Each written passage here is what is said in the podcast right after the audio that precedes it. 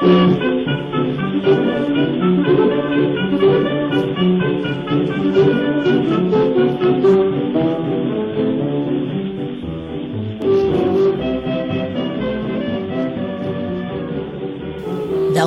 bij Almelo 4045, een aantal uitzendingen op AVM over Almelo in de oorlogsjaren. De eerste uitzending verhaalde over de aanloop naar de Tweede Wereldoorlog, hoe het allemaal begon, de opkomst van Hitler, hoe hij in korte tijd bijna heel Europa in zijn greep kreeg, ook Nederland, Almelo. Daarna volgde een uitzending over de Jodenvervolging, ook hier in Almelo. En in het derde deel speelde de NSB de hoofdrol. Niet alleen in de jaren 40-45, de invloed van de NSB laat zich tot op heden in de levens van mensen gelden. Alle delen zijn als podcast te beluisteren op AVM Almelo 4045. Vandaag een portret van het verzet in Almelo. Evenals in de vorige uitzendingen vertelt Koen Cornelissen wat er gaande was en wie een rol speelden. Hij verdiepte zich 40 jaar lang in de materie, deed onderzoek en sprak vele mensen tot in Duitsland toe en schreef er een aantal boeken over. Allen kenmerken zich door een uiterst nauwgezet gebruik van de feiten. Behalve dat lezen de verslagen van ooggetuigen van sommige dramatische gebeurtenissen als de scripts voor spannende films. De sfeer van toen laat zich weer gevoelen. Uit een van zijn boeken, In de schaduw van de adelaar, lees ik straks het verslag over de ondergang van kapitein Lanker, een hoofdfiguur uit het verzet. Eerst ga ik in gesprek met Koen Cornelissen over het verzet in Almelo. Ik ben Jenny van Dorsten.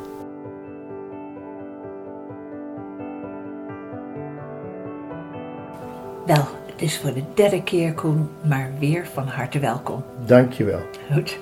Uh, we gaan het deze keer hebben over het verzet in de Tweede Wereldoorlog in Almelo en mm Wierden, dus eigenlijk omstreken. Um, zou je kunnen zeggen, wat is nou, of wat was nou het verzet? Ja, dat is, uh, dat is moeilijk om dat uh, te noemen. Uh, het is zo geweest dat 1% van de bevolking hooguit die in het verzet heeft gezeten. En dan kun je debatteren over wat is verzet. Is dat een uh, distributiekraak? Of is dat uh, Joden verbergen? Of is dat de grote bankoverval in 1944? Ik noem maar wat. Uh, dat is allemaal heel moeilijk om dat te duiden. Het is heel complex ook. Heel complex. Ja. En, en, en, en het was ook niet zo dat mensen zeg maar uh, solliciteren uh, om in het verzet te komen? Wel nee, wel nee. Nee, nee, nee, nee, Hoe ging dat dan? Ja, je rolde erin. Het had met je karakter te maken. Het waren ook vaak mensen die hadden voor die tijd al moeilijkheden met het gezag. zo, zo is dat. Ja. Zo is dat, ja. Als je nou kijkt naar... Maar niet altijd hoor. Je had ook mensen, vooral die linkse jongens van, van de Socialistische Partij. De Communistische Partij? Ja, en die waren echt, uh, die lazen de, de, hun tijdschriftjes en weet ik wat allemaal. En die wisten wat er gebeurde in de wereld. Veel meer dan de gezapige bevolking, zeg maar, die in zuilen verdeeld was. Katholiek en gereformeerd en hervormd. En, ja. Die jongens waren op de hoogte. Die waren op de hoogte. Ja, en, en nou, nou is het natuurlijk moeilijk om dat verzet uh, gewoon in nou, één uitzending uh, te vertellen. Mm -hmm. Maar kun je globaal uh, eigenlijk zeggen van, kijk, dit zo, deze vormen van verzet waren er? Ja, nou, het, het begon dus met het drukken van illegale lectuur, krantjes. En dat is in no time ging dat over het hele land. En er werd uitgewisseld, er waren verbanden, dwarsverbanden, van links naar rechts, van hoog naar laag. En uh, die kranten die moesten gedrukt worden, moesten verspreid worden. Dat is al, dat, nou ja, uh, het parool. En wat heb je nog meer gehad? Vrij Nederland. Trouw. Trouw vooral, mm -hmm. ja, trouw. Ja, ja, ja. En dat zijn allemaal kranten die toen ontstaan zijn.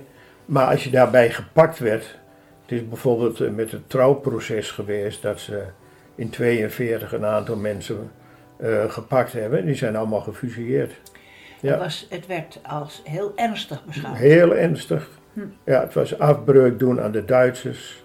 Ja. Ja, en daaruit bleek eigenlijk wel dat die Duitse bezetter heel uh, niets ontziend was eigenlijk. Ja, hè? ja. Ja. In het begin keken de mensen allemaal de kat uit de boom. Ze dachten, nou, het valt nog mee. En die krantjes, dat kwam nog niet zo aan de oppervlakte, maar na een half jaar, dan wist iedereen wat er gebeurde. En er werd langzaam werd, uh, de, de bankschroef aangedraaid. Hè? Ja. Nou, eh, is het onmogelijk om al die mensen die ik in jouw boek eh, in de schaduw van de aandelaar staat een hele lijst eh, met mensen die omgekomen zijn uit het verzet. En Ja. er waren natuurlijk ook die overleven. Ehm, het is onmogelijk om ze allemaal te noemen, maar ik noem één naam. Eh, vooral in het begin van de oorlog. Bakker Prinsen. Wat deed hij? Bakker Prinsen zat in een groep met ene Gerritsen en met dokter Zilvergieter Hoogstad en met eh, dokter De Gruiter. Die verborgen piloten, meteen al in 41. En die zorgde dat ze dus zeg maar weer op transport werden gesteld. Probeerden ze, Ja. ja. En die groep die is eh, geïnfiltreerd door verraders. Door Maskov Menso en uh, hoe heet die vent? Die Ja? Kramer. Was het Kramer, niet? ja, Willy, Willy Kramer. Ja. Was het niet iets te droog? Nee, Willy Kramer. Ja. Hm. Die was het. Hm. En, eh, en die hebben die groep opgerold. En dat betekent dat eh, heel veel lui die werden eingesperd en die gingen in Einzelhaft. Zoals dokter Silfried de Hoogstad. Dat waren nacht- en nebelgevangenen. Die mochten geen eh, verbinding hebben met thuisfront. Mochten niet schrijven, mochten ook geen brieven ontvangen. Dus de familie hier wist niet of ze nog leefden, waar ze zaten enzovoort. Oh, dat is verschrikkelijk. Dat is hè? verschrikkelijk geweest. Als je eh, mensen hebt die Ja. vermist zijn, je blijft je Ja. altijd afvragen. Ja. Ja. Eh, En dan de zwaarste gevallen, die werden meteen geëxecuteerd. Dat gebeurde op de Leurs de Hei, bij Amersfoort, dus Bakker Prinsen. Hm. En een heel groepje om hem heen. In een Nauta, die was eh, vertegenwoordiger in bakkerijartikelen. En alles grijpt dan vaak als een, een, een, een, een, radenwerk in elkaar. Die kent die en die kent die. Want zo ontstaat het eigenlijk. Zo ontstaat het. Ja. Maar men was in het begin redelijk naïef. Vandaar ook dat, eh, dat men kon eh, infiltreren. Ja, ja, dat was in het begin eigenlijk van de oorlog al. Ja. hè? Wanneer begon het verzet? Eh, ja, er zijn natuurlijk veel meer gevallen en daarvoor moeten mensen dat boek maar eens even lezen. Zal het maar doen. Nou, even. Hè? Ja. Ehm, en, maar ehm, ehm, vooral ehm, het verzet kwam op gang eh, na een bepaalde gebeurtenis. En dat was de spoorwegstaking, meen ik? Nee, nee, Nee. nee. Je hebt de april-mei-staking gehad in 1943. Ja. Dat is het kantelpunt geweest. Eh, voor die tijd had je heel veel eh, mensen in de stad die keken de kat uit de boom en die dachten van, oh, als we zo de oorlog doorkomen, dan gaat het wel. En die Duitsers vallen wel mee. Maar toen werd het masker afgegooid. Eh, want wat gebeurde er? Alle voormalige Nederlandse krijgsgevangenen, er waren een paar honderdduizend, die moesten zich melden voor opnieuw krijgsgevangenschap in Duitsland. Want en, en Duitsland had ook eh, arbeiders nodig, hè? Dat was ook een aspect daarvan. Het was tweeledig. Daardoor onthoofden ze eh, de gemeenschap van allerlei eh, jonge mannen die weerbaar waren. En eh, ze hadden die mensen nodig voor, voor de arbeidsinzet in. Duitsland. En daar kwam een geweldige eh, staking uit voort. Die begon hier in Twente en die is over het hele land gegaan. Maar begon in Hengelo, Almelo, Enschede. En toen hebben ze gezien hoe de, de Duitsers daarop reageerden. Dat deed de politie, de Duitse politie. En die ging eh, niets ontziend tekeer. En die heeft eh, tientallen mensen doodgeschoten, ook hier in Almelo. Er was een avondklok, de familie van de Elst. Mevrouw loopt de straat over, bang, wordt doodgeschoten door een Duitse agent. En eh, die man die vliegt er naartoe om haar te helpen, bang, die wordt weer afgeknald. Zo ging dat. Ja, In 43, toen kwam het verzet. mei 43. Mei 43. En toen kwam het verzet eigenlijk in een ja, versnelling. Nou, toen had je in één keer dat iedereen begreep, jongens, we gaan ons niet melden voor Duitsland. We moeten zien dat we een boer vinden, dat we onderduiken. En toen kwam de hele grote Toen waren ze al met de Joden eh, onderduikers bezig, maar toen kwamen al die, die eh, Nederlandse onderduikers erbij en toen, eh, toen ging het hard. Ja, want die waren er ondergedoken. Maar ja, je zal maar zo'n gast eh, bij Ja. je in huis hebben. Dan Ja. moet je toch ook een boterhammetje voor klaar hebben. Ja, en een nou, ging. aardappeltje. En er moesten bonnen voor komen, er moesten persoonsbewijzen voor komen, onder valse naam vaak. Ja. En, nou, en die hadden ze niet, dus er moesten weer overvallen komen op, op distributiekantoren waar die bonnen lagen, op gemeentehuizen waar de persoonsbewijzen lagen. Dus zo langzaam als een sneeuwbal groeide dat hele verzet. ja, dat En het was- een had te maken met het ander. had te maken met het ander. Want ja, ehm, eh, het is natuurlijk heel moeilijk om dat hele verzet, zeg maar, zo in één uitzending Dat te kun je vangen. niet. Nee. Maar er waren verschillende organisaties, die wil ik toch wel eh, nog noemen. Hè? Hoewel het was natuurlijk ehm, bottom-up, zoals je tegenwoordig Ja. zou zeggen. En Ja. niet top-down. Het groeide vanuit de bevolking. En welke, welke groepen kun je grofweg onderscheiden? Ja, zo landelijk gezien had je de LO-LKP, landelijke organisatie LO, en LKP, landelijke knokploegen. De KP, de Dat waren die jongens die de overvallen deden Ja, en die leenden ook mensen aan elkaar uit. Zo ken ik de jongens uit Almelo en Wieren. Die hebben bijvoorbeeld in Zaandam geholpen met overvallen. En jongens uit Zaandam die kwamen hier helpen als er mensen eh, nodig waren. het was een heel netwerk Dat eigenlijk. is een heel netwerk, landelijk. Ja, eh, je hebt de KP genoemd en je hebt de... eh, De LO vooral, hè? dus Ja. de mensen die de Joden verzorgden en, en zorgden voor voedsel en voor geld vooral. de OD.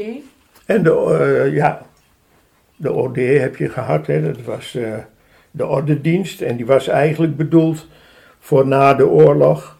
Als eh, de Duitsers weg zouden zijn, dat er een, een ge- gezagsvacuum zou kunnen ontstaan. En daar was die ordendienst voor. En er zaten, Als voorloper eigenlijk van de binnenlandse strijdkrachten. Ja, ja, maar je kunt niet vergelijken. Hm. Er zaten veel eh, oude officieren in. Hm. Ik zie hier in Almelo had je kapitein Sleper, een bekende naam. Luitenant Gerritsen, die is ook omgekomen weer met dat gedoe met Bakker Prinsen, die is ook doodgeschoten. Eh, kapitein Hoortsen, luitenant Tempelman, eh, luitenant Van Jolen, dat waren oud-militairen. Eh, en die hebben zich een beetje gebundeld en die zijn gaan zoeken naar mensen die hen weer konden helpen. In hun eigen netwerk. In hun ja. eigen netwerk. Ja, En er was geld nodig, daar ging het om. daar ging het om. En er zaten fabrikanten bij, die konden geld voorschieten, wat na de oorlog verrekend zou worden. En dat is ook wel gebeurd. En, eh, maar dat was het. En dan had je de LO en de LKP. En dan had je nog de Raad van Verzet. Die was een beetje, eh, een beetje links, ze zeggen communistisch. Maar dat is niet, niet helemaal waar. Je had hier in, eh, in Wieren zat de groep van kapitein Lanker. Die was lid van die Raad van Verzet. Nou, en die Lanker, die, heeft, ehm, die wordt gearresteerd. En terwijl hij zijn jas aantrekt, pakt hij een pistool en die schiet twee Duitsers dood. Ter plekke. En rent het veld in. En achtervolgd door twee andere SD'ers. En eh, ja, ze schieten op hem. En eh, misschien wordt hij wel een keer geraakt, maar in ieder geval op een gegeven moment blijft hij staan. Het was al een oudere man, ik geloof 55 of zo. Dan loop je niet meer zo hard. En eh, zet die pistool onder zijn kin, pleegt zelfmoord. Ah, Dat was Lanker. hij wist, hij wist. Hij wat wist wat hem te wachten stond. Ja, die, Ja. die,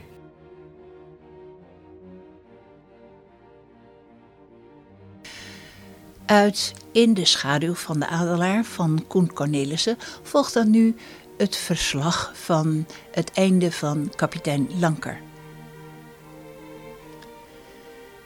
In de late avonduren van dinsdag 13 februari 1945 bieden de straten van een donker en verduisterd Almelo een verlaten en naargeestige indruk. De avondklok is reeds enige uren geleden ingegaan en de meeste inwoners hebben tegen die tijd hun bed al opgezocht. Daar ook de straatverlichting in deze periode van de oorlog niet meer werkt, is het in de straten bijna aardedonker.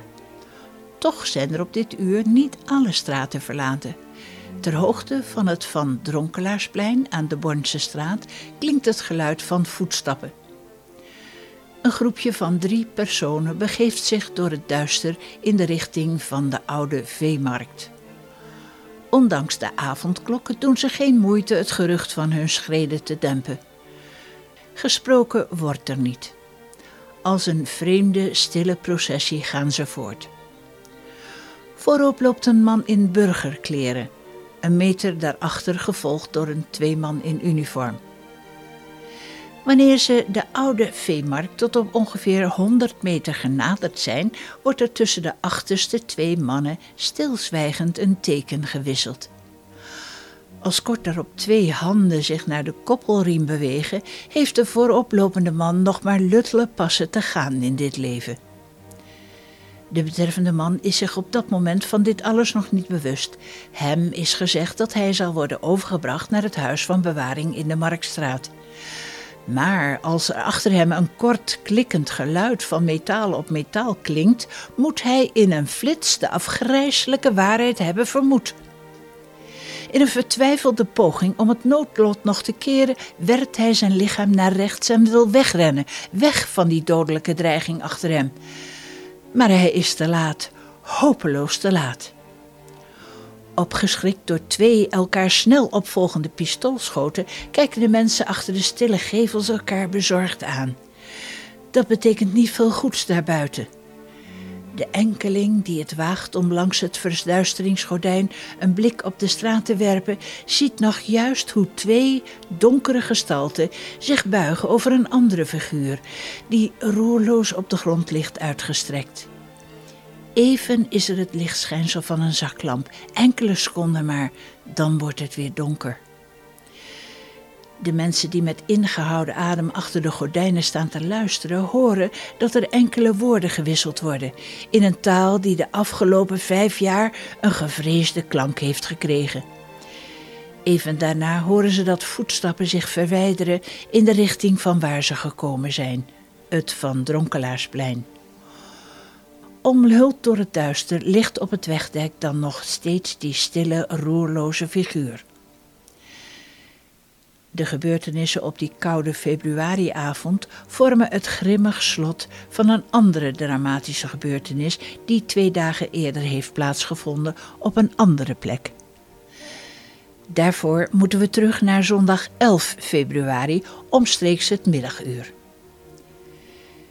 In de dienststellen van het Almeloze SD-commando aan de Bonnse straat rinkelt die morgen om kwart voor twaalf de telefoon. De dienstdoende wachtcommandant neemt de hoorn op en hoort aan de andere kant van de lijn de stem van Untersturmführer Hardegen, de plaatsvervangend commandovuurder van de SD in Almelo, die zijn bureau heeft in het pand naast de dienststellen. Hij geeft opdracht dat vier van de beschikbare manschappen zich onmiddellijk gereed moeten maken voor een spoedopdracht.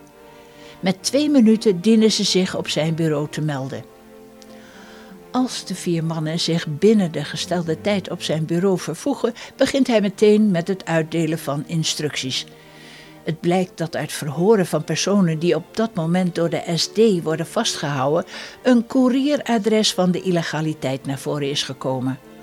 Hardegen maakt zijn ondergeschikte duidelijk dat het belang van de zaak eist dat er snel handelend wordt opgetreden. Op een stafkaart aan de wand wijst hij een bepaalde plek aan die met een rood potlood is omcirkeld. De vier opgeroepen mannen maken aantekeningen. Wanneer de korte bespreking is geëindigd, verzoekt Hardegen de manschappen hun pistolen te controleren. En hij raadt hen dringend aan om tevens een machinepistool mee te nemen. Vijf minuten later slaan de portieren dicht van de door de voor de deur geparkeerde dienstwagen, die vervolgens met hoge snelheid wegrijdt. De namen van het overvalcommando worden op het dienstrooster ingevuld: Bucher, Veefkind, Blankenstein en Rutgers. Van deze vier is Veefkind de enige die niet in uniform is. De voortrazende wagen is intussen weer de ris gepasseerd en slaat de weg in naar de buurtschap Hoge Heksel. Nauwelijks vijf minuten later brengt chauffeur Rutgers de zware wagen tot stilstand ter hoogte van het woonhuis van de heer F.C. Nieuwboer. Deze is hoofdonderwijzer te Hoge Heksel. Nog voordat Rutgers het contact heeft omgedraaid om de motor te stoppen, zijn de anderen de wagen al uitgesprongen. Büchner, die het commando voert, stelt Blankenstein en Rutgers voor de woning op en rent samen met Veefkind achterom. Daar aangekomen beveelt hij Veefkind te wachten. Zelf rukt hij de achterdeur open en enige seconden later stormt hij met getrokken pistool de woonkamer binnen. Het daar aanwezige gezelschap is juist met het middagmaal bezig. Met bleek vertrokken gezichten staren ze naar de man in het gehate uniform, waarbij ze nauwelijks in staat zijn hun afgrijzen en verbijstering te verbergen. Buchner, die zijn pistool dreigend op de aanwezigen gericht houdt, roept over zijn schouder de bij de achterdeur wachtende veefkind ter assistentie. Het gezelschap dat op die zondagmiddag zo wreed bij de maaltijd wordt gestoord bestaat uit de bewoner van het huis, de heer Nieuwboer, diens vrouw en zoon, kapitein Evert Lanker, zijn verloofde en koerierster Ria Hermans en een Duitse deserteur Blomkowski genaamd. Met hun armen omhoog en ten prooi aan wisselende emoties worden ze op wapens en papieren gecontroleerd. Wapens worden er echter niet gevonden en de papieren schijnen in orde te zijn. Tijdens deze controle doorzoeken de andere leden van het overvalcommando het verdere gedeelte van de woning. Als ze terugkomen met een gummistok en een strafkaart van Overijssel, verschijnt op het gezicht van Buchner een triomfantelijke trek. Wijzend op de gevonden voorwerpen vraagt hij Nieuwboer waar deze de rest van de illegale materiaal verstopt heeft. Die zich ondertussen al enigszins van de eerste schok hersteld heeft, ontkent natuurlijk en zegt dat hij de bedoelde voorwerpen al van voor de oorlog in zijn bezit heeft. Van ander materiaal is hem niets bekend. Buchner neemt op dat moment kennelijk genoegen met deze verklaring en beveelt dat Lanker, zijn ware naam is dan aan de Duitsers nog niet bekend omdat hij valse papieren bij zich droeg, de Duitse deserteur Blomkowski en de zoon van Nieuwboer voor nader verhoor mee moeten naar Almelo. Lanker vraagt erop of hij nog even zijn overjas mag halen, die aan de kapstok aan de gang hangt. Dat wordt hem toegestaan. Onder geleide van Buchner en Blankenstein wordt Lanker naar de gang gebracht. Hij pakt zijn jas en begint hem aan te trekken. Op dat moment nemen de gebeurtenissen echter plotseling een verbijsterende wending. In een razendsnelle beweging heeft Lanker zich een kwartslag omgedraaid en Blankenstein, die bij de voordeur staat, klijkt plotseling in de loop van een pistool. Tijd om zich te verbazen krijgt hij niet meer, want Lanker haalt een fractie van een seconde later de trekker over. De donder van het pistoolschot is in de nauwe ruimte oorverdovend. Met een kogel in de hartstreek zakt Blankenstein in elkaar op de voordeurmat. Zijn machinepistool valt kletterend op de vloer. Aan de andere kant van de gang reageert Büchner instinctief. In een flits gaat het door hem heen dat hij een kapitale fout heeft gemaakt door de kleren aan de kapstok niet eerst te onderzoeken op wapens. In een poging zijn fout nog te herstellen brengt hij in een ruk zijn winstpistool omhoog. Maar hij zal die beweging niet voltooien. Weer vuurt Lanker het eerst. Buchner, door twee kogels in de buik getroffen, klapt dubbel en zakt kreunend onderuit. Blankenstein is op dat moment al dood. Buchner sterft een dag later in het Kriegslazaret in Almelo. Vijfkind, die in de woonkamer de andere bewaakt, is in een reflexbeweging achter de tafel gedoken, in de veronderstelling dat ook op hem wordt geschoten.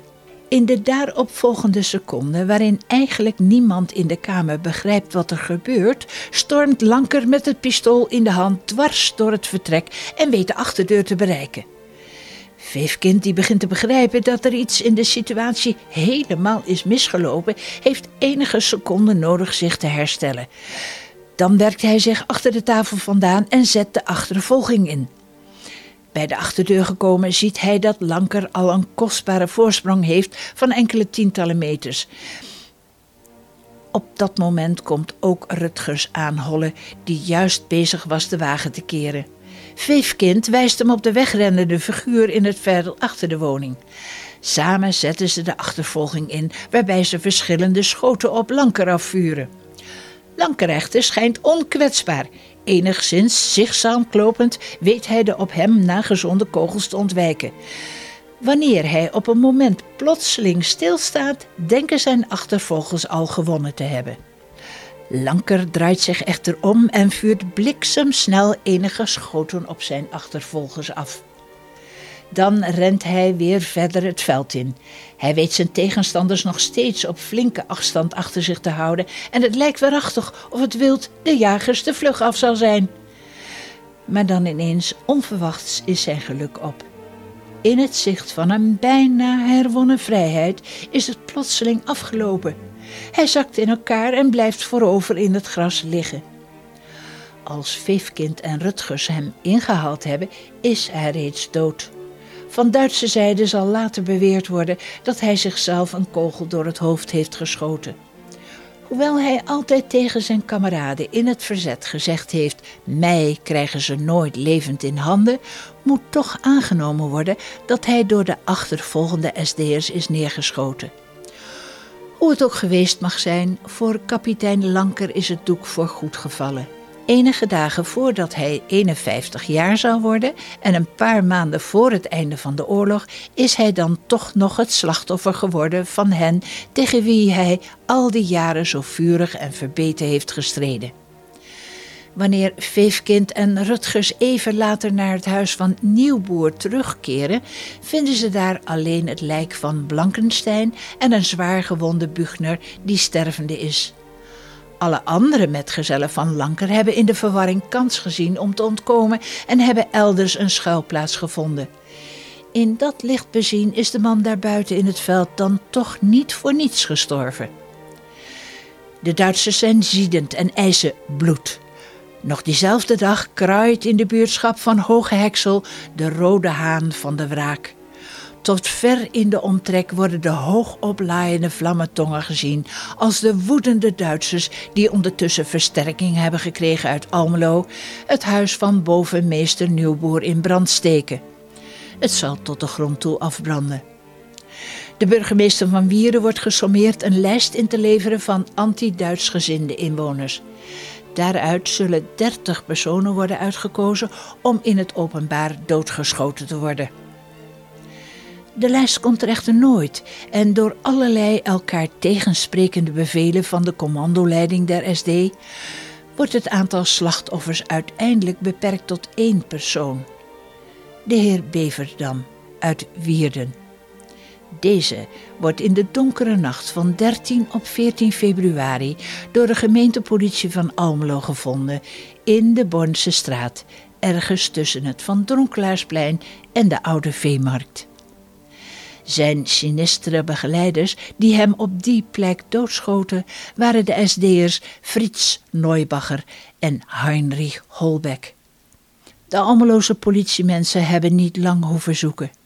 De telefonische aanwijzingen uit de Villa Bonsestraat 96 waren als altijd exact en duidelijk geweest. U hoort het verslag van een tragische episode uit de Tweede Wereldoorlog in Almelo uit het boek In de schaduw van de adelaar van Koen Cornelissen. We gaan nu luisteren naar het Tranquillissimo uit Henrik Gorecki Symphony of Sorrow.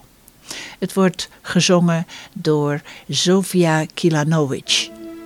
En het orkest is het Polish National Radio Symphony Orchestra.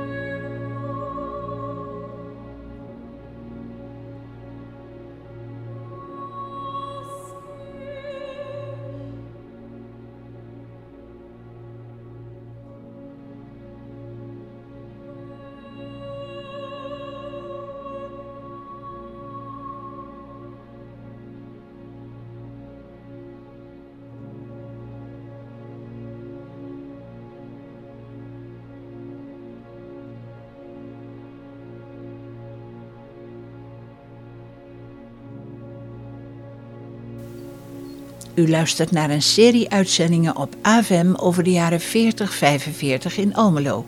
Vandaag over het verzet. Het tweede deel van een interview met Koen Cornelissen over onder andere sabotage, verraad, represailles. Dolle Dinsdag, Villa Letwina in Zenderen, Henk en Herman Huften, de roemruchte bankroof aller tijden en veel meer.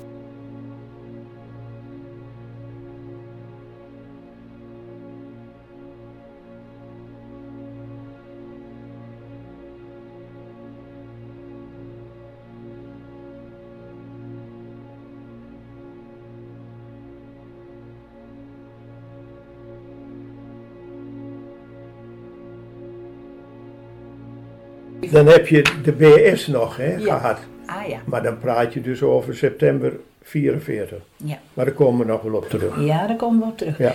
En, eh, kijk, het verzet eh, had eh, ook, ook hele moeilijke beslissingen moesten ze nemen. Hè? Bijvoorbeeld, er kon iemand, er werd iemand, een verrader, eh, die, die hele lijsten met mensen had of gegevens had. En waarvan men wist dat die verraad pleegde. Ja, eh, kon je die laten leven. Ja. En, en die eh, werden dus gefuseerd. Hè? Of- Soms. ja, soms, ja. Ja. En dat waren moeilijke beslissingen. Want Tuurlijk. want als je dat deed, kon je represailles verwachten. Nou, niet als je hem in de grond stopte, hè. dat gebeurde dan. Die vond, vond je dus nooit terug. Pas na de oorlog. Ja. Met Maar zeg maar, ik, ik ken gevallen bijvoorbeeld in eh eh, Saasveld, Weerselo, dat een van die verzetsmensen naar de pastoor gaat. Hij zegt, potverdorie, we zitten met eh, die en die, die hebben we vast. en ja, we willen hem eigenlijk opruimen. En die pastoor zei, jongen, doe het niet. Het is nog drie weken, vier weken, dan zijn we bevrijd. En later heeft die man gesproken, dat hij zegt van, jongen, jongen, ben ik blij dat ik het niet gedaan heb. ja, Ja. ja, ja, Ja. Ja. Dus, eh, maar het, is ook gebeurd eh, op het droppingsterrein dat ze iemand eh, die, die, die van verraad verdacht werd. En die hebben ze daar ter plekke doodgeschoten. Ja, in een parachute gerold, in de grond. En na de oorlog, zeg maar, begin mei, hebben ze hem opgegraven. Ja. De vader van die jongen Ja. ook nog, om het extra sappig te maken. Ehm, Verschrikkelijk allemaal. Ja, Ja. verschrikkelijk hè.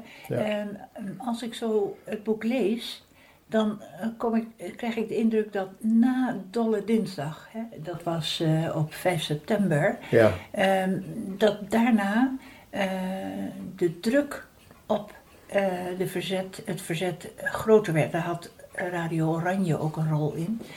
Eh, om, om sabotageacties, eh, activiteiten te plegen. Mhm. En eh, dat dat ook weer ja, mm, actie van de Duitsers eigenlijk ten gevolge had. Ik noem een paar data. Ehm, even kijken hoor. Ehm, op 11 september. ehm, dan wordt de kok die een accountantsbureau had en die dus ook actief was bij eventuele oprichting van de Twentse Courant, eh, wordt opgepakt en ehm, uiteindelijk eh, gefusilleerd hè, op een bepaalde datum. Dat Ja. 2 maart 45 in Ja. Varsenveld. in ja. Varsenveld, ja. En ehm, als ik kijk naar eh, 22 en 23 september en eh, de Villa Litwina in, Ja, in Zenderen, Zenderen, Ja. dat was ook een eh, enorm eh, Hoofdkwartier. Ja, van het verzet. ja. En eh, die werd, dat werd, uiteindelijk werd die opgeblazen, die villa. Nou ja, die werd aangevallen en eh, die zat stampvol wapens. Stond allemaal in de gang, dat zouden ze net gaan verplaatsen. Ja, maar het, het is een heel verhaal. Die Johannes de Horst, dat was de, de, de, de man van hier van Twente, dat was een van de, van de kopstukken. Die rijdt met zijn motorfiets eh, richting Zwolle, wordt hier in Almelo aangehouden op de Bonse straat. Daar zat toen net een dag of vijf zat daar de sigaretsdienst. Dat wist lang niet iedereen. En dat was een berucht adres. Dat was een berucht adres, dat was onder andere de villa van de, de kok. Bornse straat 96, ja, dat is het huis van de kok. Die gevangen zat op dat moment. Ja. Ja. En daar zijn ze ingegaan die eh SD'ers. En heb je, dan komt er een bepaalde groep hier, is een groep Kroonberger. Dat voert te ver om dat allemaal uit te leggen. En dan komt Gerbieg met zijn groep, die komt eh, 23 september. En dan is er net een overval geweest eh, op het pand van Lidwina. En dat is een vuurgevecht geworden. Ja. Dat is een vuurgevecht geworden. En daar zijn eh, de drie KP'ers bij gesneuveld, geëxecuteerd eigenlijk. Van Hilbrink, de oude Hilbrink, en zijn zoon Koen Hilbrink. En eh, Dirk Ruiter uit Almelo. Die zijn daar doodgeschoten. Dat is een hele vreselijke rel geweest met allerlei gevolgen. Met allemaal papieren die ze daar gevonden hebben, die vertaald moesten worden. En Het was eigenlijk een keten eigenlijk, hè? Reacties Ja. eigenlijk. Want Ja. dan vonden ze papieren waarop eh, bepaalde gegevens stonden, waardoor ze naar een ander adres gingen. nou, er stonden geen adressen op, maar wel, wel schuilnamen. En, eh, ja, Schuilnamen hadden ze ook veel in. vaak, ja. Ja, ja. Ik noem nog iets. Eh, bijvoorbeeld Henk Huften, een bekende naam hier in Almelo. er is zelfs nog de Huftenlezing ieder jaar, die door een Partij van de Arbeid lid wordt gehouden. ja, Eh, Hendrik Huften, ja. Ja, twee broers, hè. ja? Henk Huften, die werkte op het arbeidsbureau. En je had Herman Huften, Ja, die was jonger.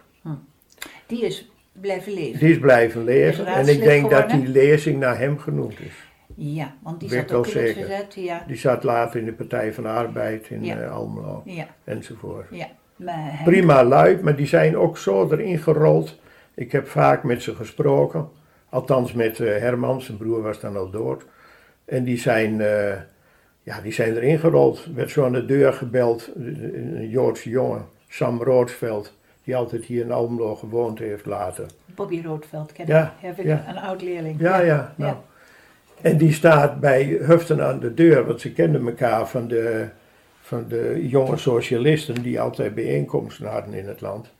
En zo rolden ze erin. Hij zegt, ik zit in nood, kun je me helpen? Nou, kom er maar in. Zo ging dat. Zo ging dat, ja.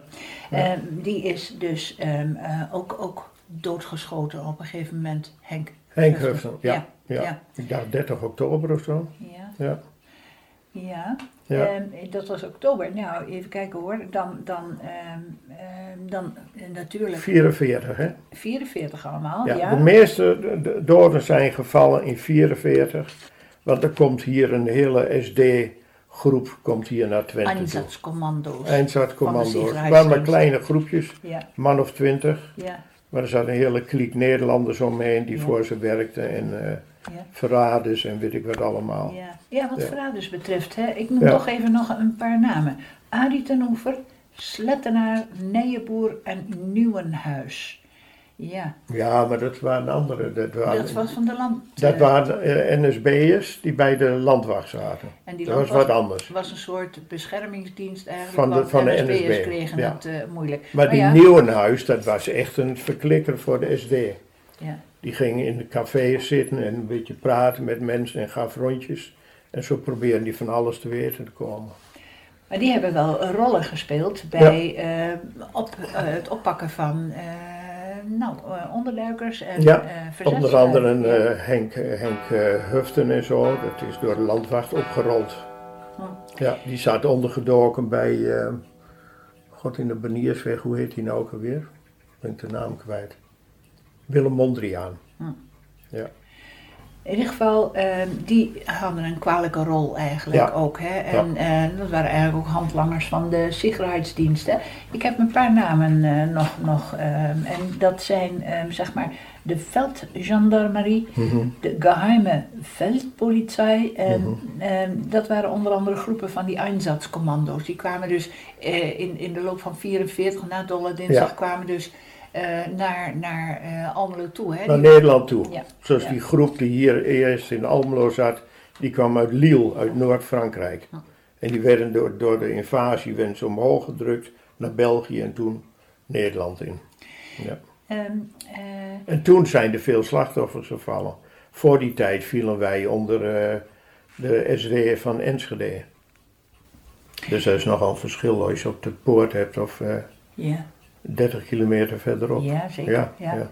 En nou, nou noem ik toch nog eventjes eh, datgene waardoor Almelo min of meer beroemd werd na de oorlog. En dat is die bankroof Ja, op de Nederlandse bank. ja. Ja, eh, wat kan je daarvan zeggen? Ja, het is eigenlijk onterecht dat dat zo prominent op de voorgrond eh, Nou ja, maar is. het was, wel, eh, het was natuurlijk wel heel, heel eh, stoer wat daar gebeurde.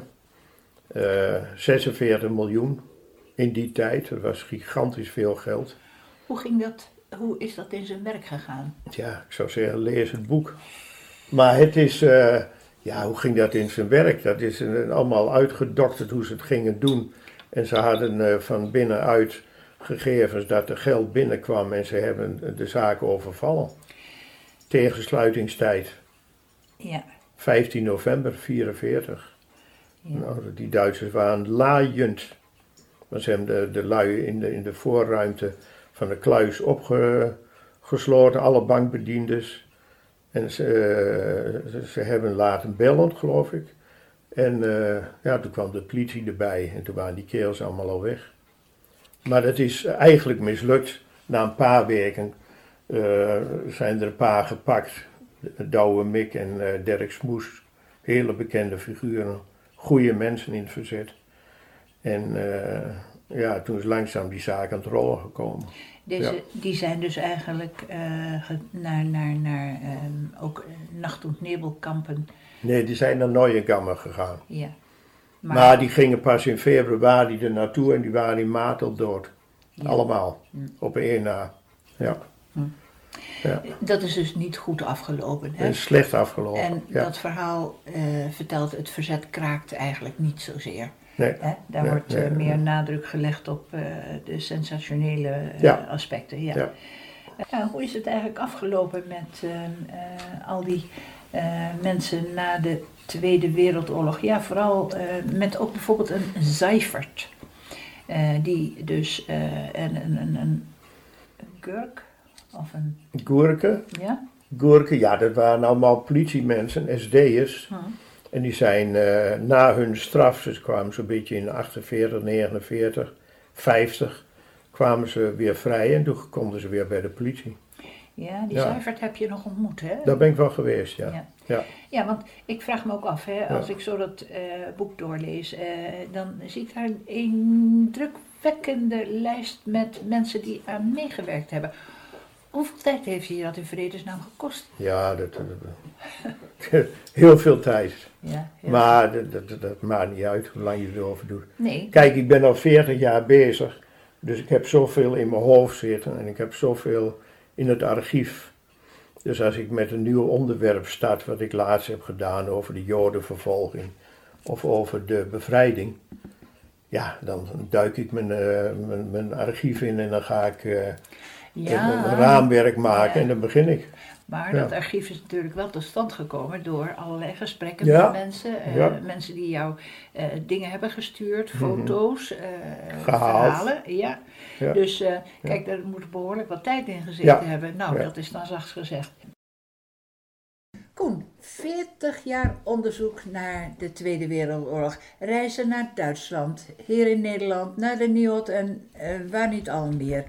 Ehm, heb je er ooit genoeg van? Oh, nou heel eerlijk ben, ik, ik schrijf niet meer.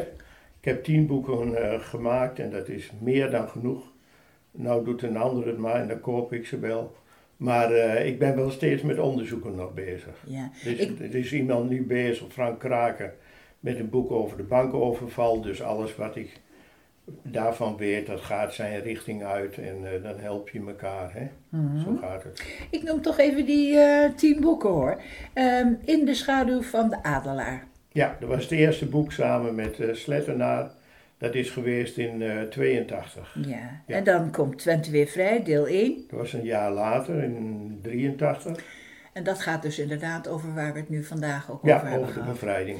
Maar Dan- dan van heel Twente. Hè. Ja, Ja. Storm uit het Noorden. Dat was eh, een paar jaar later, in 85. Dat ging over de inval in 1940, hier langs de grens. Van Buurse in het zuiden naar, eh, even kijken, Hardenberg. Dat Begin. hele stuk. Begin van de oorlog De eigenlijk. 10e mei wat er gebeurde. Ja. ja. En dan zie ik Twente weer vrij, deel 2. En, ja, dat was in 94. ja. Ja. En dan ineens zie ik de schietvereniging.